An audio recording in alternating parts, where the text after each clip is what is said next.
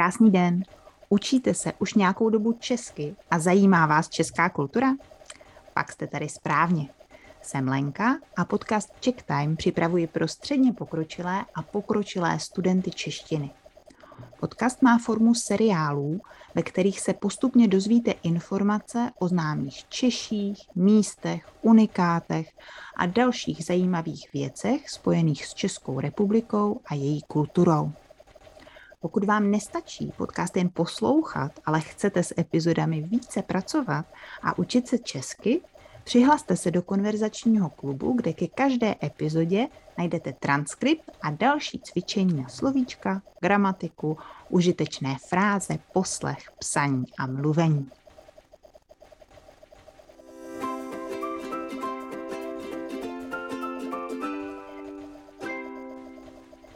Krásný den, vítám vás v první sérii podcastu Check Time, kde si povídáme o českých objevech a vynálezech, které ovlivnily celý svět. No a v první epizodě se podíváme hned na dva z nich. Kontaktní čočky a silon, nebo silonové vlákno. Ptáte se, co mají tyhle dvě věci společného?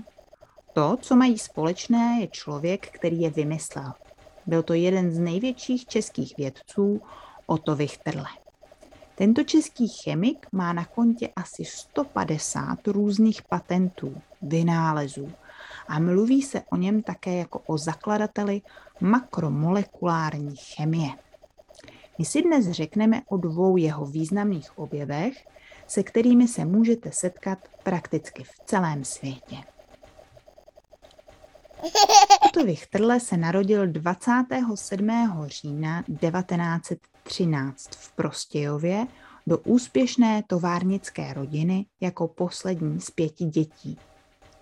Chemii studoval na fakultě chemicko-technologického inženýrství v Praze. Po jeho ukončení v roce 1936 pracoval na univerzitě jako asistent ještě další tři roky. Když 17.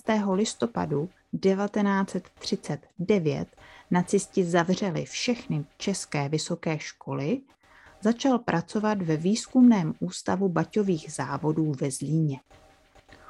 Už o rok později věděl, že skupina vědců, kterou vedl, má v rukou převratný objev nového pružného vlákna. Měl ale strach, že by ho mohli zneužít nacisti a další výzkum proto přerušil. Po druhé světové válce se do výzkumného ústavu vrátil. V té době začal také učit na univerzitě organickou chemii. V druhé polovině 40. let dokončil výrobu silonu, umělého textilního vlákna, ze kterého se pak začaly vyrábět především dámské ponožky a punčocháče. České silonky se tak staly obdobou amerických nylonek.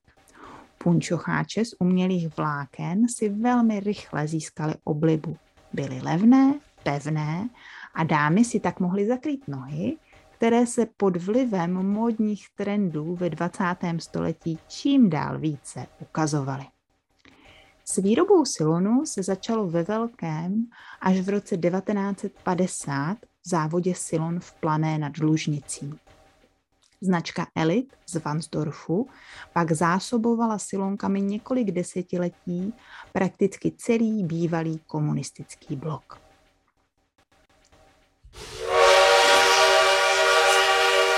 V roce 1952 jel Vichterle vlakem z Olomouce do Prahy. Jeho spolucestující prý četl odborný článek o možnostech chirurgické náhrady oka. Vichterle při rozhovoru s tímto člověkem dostal nápad na výrobu kontaktních čoček. První kontaktní čočky se mu skutečně podařilo vyrobit a sám je na sobě vyzkoušel už v roce 1957. První čočky byly ale hodně drsné a v oku byly nepříjemné. Vichterle si tak ale přesto vyzkoušel, že je možné kontaktní čočky opravdu použít pro korekci zraku. V roce 1958 byl vyloučen z univerzity, protože nebyl členem komunistické strany Československa. Začal sice hned pracovat na vedoucí pozici v jiné laboratoři, ale ani tam nesměl ve výzkumu kontaktních čoček pokračovat. Začal proto na kontaktních čočkách pracovat doma sám. Pro vybavení své domácí laboratoře použil například dětskou stavebnici Merkur nebo dynamo z jízdního kola. I v těchto velmi provizorních podmínkách se mu podařilo vyrábět čím dál kvalitnější čočky a dokonce je vyrábět i v malých sériích. V roce 1962 jich vyrobil asi pět tisíc. Čočky, které poprvé popsal Leonardo da Vinci už v roce 1508, tak díky Otto Wichterlemu konečně dostali konkrétní podobu a postupně se rozšířili do celého světa. Kvůli tomu, že Wichterle kritizoval komunistickou stranu, ho nakonec vyhodili z vedoucího místa v laboratoři a mohl tam pracovat jen jako obyčejný vědec. Po revoluci v roce 1990 se stal prezidentem Československé akademie věd. Otto Wichterle získal mnoho zahraničních cen. Stal se čestným doktorem několika zahraničních univerzit a napsal víc než 200 odborných publikací. V roce 1993 po něm byla dokonce pojmenována jedna z planetek naší sluneční soustavy, Wichterle. Zemřel 18. srpna 1998. Celý život ho ve všem podporovala jeho manželka a asistentka Linda, lékařka a vědkyně, která se narodila v roce 1917 a je jí tak už 104 let. Otto a Linda spolu mají dva syny.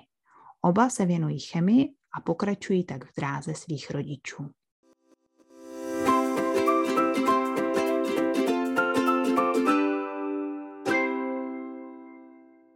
Líbil se vám příběh a nestačí vám jen si ho poslechnout? Přihlaste se do konverzačního klubu Check Time, kde najdete transkript a další cvičení. Budete trénovat nejen poslech, ale taky čtení, gramatiku, slovíčka a můžete se zeptat na všechno, čemu nerozumíte. Link na přihlášení najdete v popisu epizody. Zatím se mějte přesně tak, jak chcete a užijte si den.